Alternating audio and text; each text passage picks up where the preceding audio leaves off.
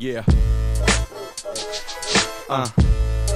It's savings one on one, you feel me? I teach you how to save. You earn your money, you earn your money. I know you can. I teach you how to save. Don't waste your money, but bank your money. Don't spend your ends. Welcome, wealth builders, to Cafe Moolah, your spot for wealth building information, wisdom, and a pep talk.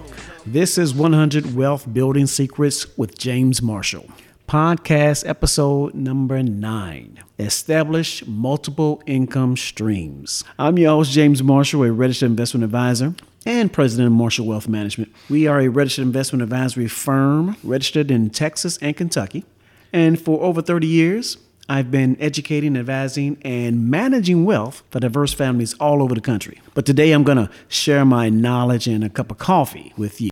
And all it costs you is an open mind. These series of podcasts are based on my book, 100 Wealth Building Secrets. And if you don't have a copy, please do get one. If you don't know how, we'll let you know at the end of the show. Now, today, as always, I'll be talking about different concepts of wealth building some financial, some emotional, physical, and spiritual. But the bottom line is you'll leave with some knowledge. And knowledge, as I always say, is wealth. And if you listen to the podcast, it will advance your thinking on money and wealth. It'll teach you how to get wealth, how to protect it, and how to pass it on to the next generation. So if you want to grow, protect, or pass on your finances to the next generation, you need to be listening and listening often. So if you're walking, running, exercising, or having your choice of beverage, clear your mind, purify your thoughts, and let's have at it. As we do every week, we start off with our A to Z financial definition of the week. This week's letter is H, and H is for Healthcare Power of Attorney. HCPA. What is a healthcare power of attorney? Well, a healthcare power of attorney, or HCPA, is a legal form that allows an individual to empower another person with decisions regarding his or her healthcare and medical treatment. So, in other words, if you're incapacitated and you cannot give instruction to the medical provider, this person has the legal ability to step in and speak on your behalf. Everyone should have one because you never know when the circumstances are going to be such that you cannot speak for yourself. This is a very important part of your overall estate plan, which includes your simple will, living will, durable power of attorney, healthcare directive, and HIPAA release form. We'll get into that on a, diff- a different uh, podcast. So the letter of the day is H, and the word is healthcare power of attorney. Outstanding. Fellow wealth builders, you are in for a treat today. I have a guest. This guest is retired NFL defensive back turned real estate expert, Todd Scott. Been knowing Todd for a number of years now, and he's going to talk with you about some of the basic concepts you need to consider when becoming a real estate investor. And when it comes to generating multiple streams of income, one of the best and most effective and attainable ways to accomplish this is through owning rental property. Now, you know, I, I, get on Todd about it because all he wants to own is real estate property, but you know, he's doing a good job at it, so I don't bother him as much. But it's like I tell all my clients who want to enter into the real estate investment world. You got to remember that real estate is not a liquid investment. It is illiquid, as a matter of fact, meaning that it's not always easy to get your money back out of the property. So it's important that you try to keep at least 10% of the value of the investment property in cash reserves. This is to deal with any unexpected maintenance or maybe turnover of tenants. You know, people come and go, and you need to have money to pay the cost of maintaining their property. What I mean by that is the loan that you may have gotten to own the property. So it's important to A, remember it is illiquid. You can't just get push the doorbell and money shoot out the windows. And you need to make sure you you keep cash so that you can deal with issues as they pop up. Uh, when you're talking about income streams, there are other assets that you can use to provide income streams, such as dividend paying blue chip stocks. You know, your Verizon's, Procter Gamble's, Johnson & Johnson, American Express, Microsoft's of the world. However, real estate does provide leverage, capital gains, income, and tax advantages. So it, it is a much better uh, option in regards to having an investment that's going to generate a stream of income for you. So enough from me. Why don't we hear from the expert? How you doing, Tom? I'm great, James. How are you? I'm good. I'm good. I'm good. I thought you would be the perfect person to talk to when we discuss wealth building secret number 88, which is you must have multiple income streams. Because no matter how hard I work to try to get you to, to diversify your portfolio out of real estate into some other types of investments, you seem to be doing extremely well with real estate and the income it generates for you. Tell me about that. I am a real estate investor. I own a hundred units. That's divided between single family homes, duplexes, and small apartment complexes. That's where I make my primary investment in real estate. I've also diversified in some areas of real estate in lending. I've recently started a fund called the All Pro Investment Fund for passive uh, non-active real estate investors. Uh, but in real estate, there are a lot of things you can do. You can be a wholesaler, you can be a flipper, you can be a buy and hold landlord, which is what I primarily am, as well as a hard money lender or an asset-based lender. Seems to me what you're doing is more focused on the income that it generates because you're not buying low, selling high. You're buying, hold, and it's generating income for you. Now, the other portion, the new portion, does it also generate income, or is it a, a lump sum type deal? It, they both generate. I, I still use the buy low, sell high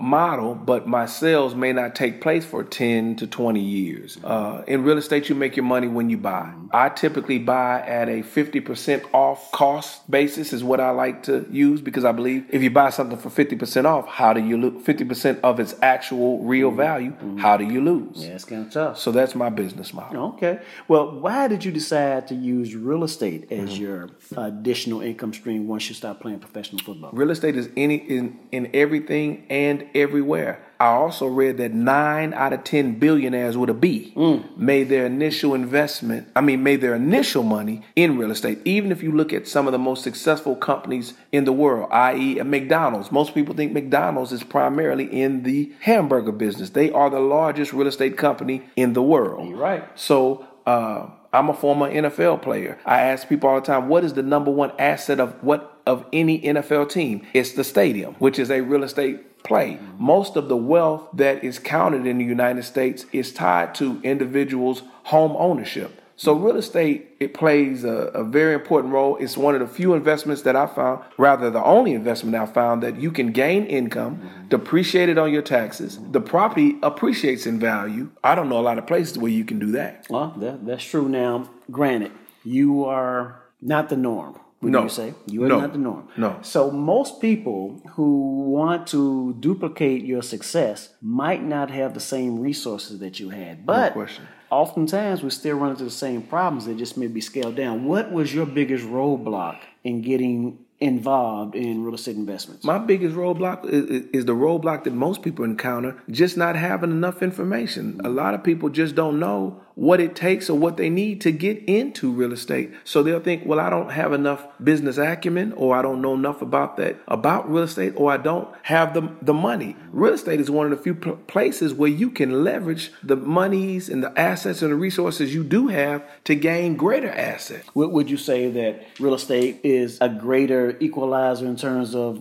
building family wealth in our community than the, than Wall Street or stock market is? Well, I certainly, I certainly would say that. And I think if you looked at at the actual facts and the numbers, I think that that would bear out to be true. Now, now, what would you say is one of the first places that a person should go to to gain the information that they need? Here in Houston, there are a multiplicity of real estate investment clubs, i.e., the Wealth Club, the Rich Club. Uh, but now with with the internet, there's so much information on YouTube. There's so many. I mean, even on, on TV, you have Flip This House and all of these different shows, and then you can get some real information from those venues. But I still think it's better to join a local real estate investment club. They usually don't cost a lot of money, maybe $30 a month to join. And you can really get some great tangible information that you can use for free. Other also you'll be in a community of seasoned investors who can mentor you, coach you, teach you, train you, help you procure deals. So I, that's that's what I would advise people. Well, you know, you get a lot of people. I know I speak to a lot of clients who say they want to go into real estate, and some that are not clients want to go into real estate. But they often fall victim to a lot of these schemes where the Mm-hmm. person is basically selling you a kit as opposed to helping you build the real estate that you that you want to build. How do you identify which ones are real and which ones are not? And can you speak on that? You're gonna have to. Well, I mean, talking to uh, a seasoned real estate investor like myself would help with a lot of that. There is a hustle that exists where people are just selling product, and you you may have to kiss a few frogs before you find a prince. Mm, um, I, I think uh, I think initially it's always it's always best to be specialized in anything you do because you're going you're going to be focused. Your goals will usually drive that. If you're a long term investor and your goals will drive it. And I guess I'm saying, should I've you played buy a- single family versus duplexes or fourplexes or Well, apartment buildings? knowing what I know now, I started off just buying single family homes. I started off as a as a flipper. I, I then progressed to being a, a buy and hold landlord uh, of single family homes. I I then became an apartment owner. Knowing what I know now, I would certainly tell people it's as easy to just own a small apartment complex as it is to own several single family homes. And banks seem to like to do that much more often. And, and I imagine it's also easier to maintain. No question, because everything's in one place. Now, uh, one of the issues that I find from talking to people where they fall into problems is they when they buy their rental property or their investment property and they're going to do renovations, they look at their property the same way they would look at the place they're going to live. So Absolutely so should not do that. And that's that's that's you have to learn how to improve a property that's gonna make it still marketable and make sense to your bottom line. You cannot look at I'm going to try to turn this place into the Taj Mahal. Your budget won't allow for that. So and part of that is developing the business acumen or taking other people's systems and apply them, which I'm a big proponent of for your own success. You don't have to go out and reinvent the wheel. I, I am not a person who tries to uh, necessarily be that creative, but I, I do spend a, a, a lot of time studying what some of the more successful investors, the Robert Kiyosaki's, the Tom Berries, the Lance Edwards uh, of the world, the, even the Donald Trumps, those things that those guys have done, and applying that to my own system to be successful. So if you had to go back and erase Mm-hmm. two of your biggest failures or mistakes that you made getting into this business, what would those be? Number one, I would have got into real estate investing much earlier. Uh, I started investing when I think I was when I was 35. I would have liked to have started in my 20s. I'm I'm coaching and teaching and training my children and my nieces and nephews who are all in that age group to to get into real estate now. Um, that's that's one thing. Uh, getting a mentor would, would certainly be helpful. I didn't I didn't really have a lot of people mentor me. I had one good friend, former teammate Audray McMillian, that really helped me a lot. But it, I didn't know about uh, a lot of the investment clubs that that I'm speaking of today, and those those guys can really be invaluable and provide a lot of information for free or a nominal cost that can really help you be successful. So does it make sense to bring on a partner if you should? You know, one of the things my father always told me when I was younger: Mm-hmm. if you don't need a partner, don't get a partner. Now it seems like in real estate, sometimes it is uh, advantageous to bring in someone who may have the money or they may have the expertise because Right. you can't be a jack of all trades. I'm I'm a I'm a in real estate you're usually gonna have a partner. If you're with the bank, the bank is your is your financial partner. Your your whoever's doing the construction or the rehab, that's your uh that's your partner. So partnerships are encouraged in real estate. I'm I'm I'm a former NFL player, so I'm big on teams. Mm-hmm. And I believe two is better than one. So I'm always looking always looking to partner. Well, I want to clarify something that you just said because you said the person doing your construction is your partner. You say partner in terms of they're on your team. They're they don't have an equity position No, no. in what you're doing. No, they but they may if, if, well, if- is that is that a, a route to take for someone starting out who doesn't know how to hammer a straight nail? That that is a route. I am probably one of the most unhandy people you will ever meet. However, I've built many houses from the ground up. I've rehabbed over a hundred properties. So it, it just has to do with what are the skill sets you bring to the table and what skill sets you add through partnership to make your business successful. Well, I guess also the ideal is the, the learning curve. Some people learn slower, some faster. Now, if you want to get up and running pretty quickly, Mm-hmm. then I guess what you're saying is best to follow the blueprint of someone who's gone before you. No question. No and question. then is it also quicker to buy an existing property, uh, renovating it, and then flipping it, parlaying that into a larger property? You Without do question. You may even just wholesale a property. Wholesale is just flipping the paper on the property. If I find a property for $50,000, wholesale it to another investor for $55,000, I just made $5,000. What I, you mean by that? You take him the deal. I take him the deal. I didn't do any rehab on it right now. I'm looking at a deal right now uh, actually for my nephew to do that's a wholesale deal. So I ho- I still wholesale maybe one or two deals a year. I'll flip one or two a year just so I can stay in the game. I have a I have a really great flip in Galveston right now that I'm that I'm doing. But my my core business now after 15 years in this is primarily a buy and hold landlord. Let's be clear. Most of your properties are Section 8, correct? Yes. So your income is pretty set. You're Yes. not chasing rents. No. Can you speak on that? I, my, I, when I decided to be a landlord, I decided that I was going to look at a very niche market. Uh, that's why I, looked at the, the the housing choice voucher Section 8 program because I could get my monies direct deposit into my account without knocking on the door. But there are a number of programs. The VASH program is a program that's just for veterans. Even when you look at if if someone got into student housing, you know, there's a bunch of different or elderly housing. There's a there's a there are a lot of niche markets where someone could find a space to really be very very successful. But you just have to to the point that we initially started talking about. You have to be very very focused when you begin on what area you want to go in. Well, I tell you what, this information that you're giving today is worth quite a bit. Great. So let me ask you this: If a person were getting started from ground zero now, and they were coming to you and say, "Todd Scott, can you help me do what I need to do to buy my first property?" A, what would be your biggest advice to them, and B, how could you help them? Well, number one, I would say find a mentor. Number two, I also do own a consulting business that's not for free. Okay. I, I own a consulting business, but I, I also give a lot of advice. I'd be open to helping helping people.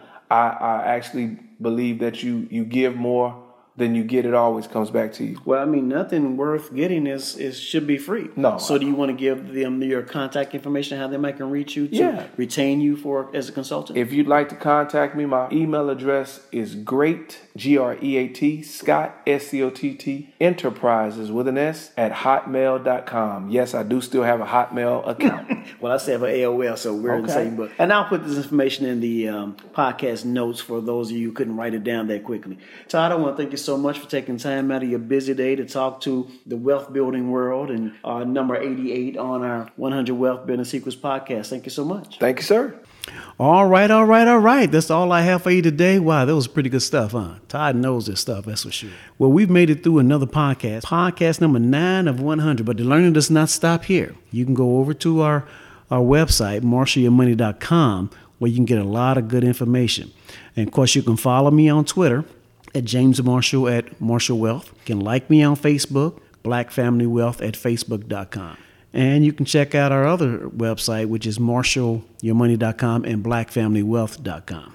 But if you do like the podcast, make sure that you like it on Podbean or subscribe or share it with a friend. And anyway, if you go to the website, marshallyourmoney.com, you can sign up for our email list. And that way you'll get a free copy of the book, 100 Wealth Building Secrets. Just send us a note requesting a free copy. We'll send it right out to you. I just want to thank you for listening and make sure that you go to the sites, further your learning. And until next week, keep building wealth. Yeah. Uh. It's savings one on one, you feel me? I teach you how to save. You earn your money, you earn your money. I know you can. I teach you how to save. Don't waste your money, but bank your money. Don't spend your ends. I teach you how to save. Your bank account will be spilling out with them dividends. I teach you how to save. Rule number one: if it ain't making money, it ain't making sense. I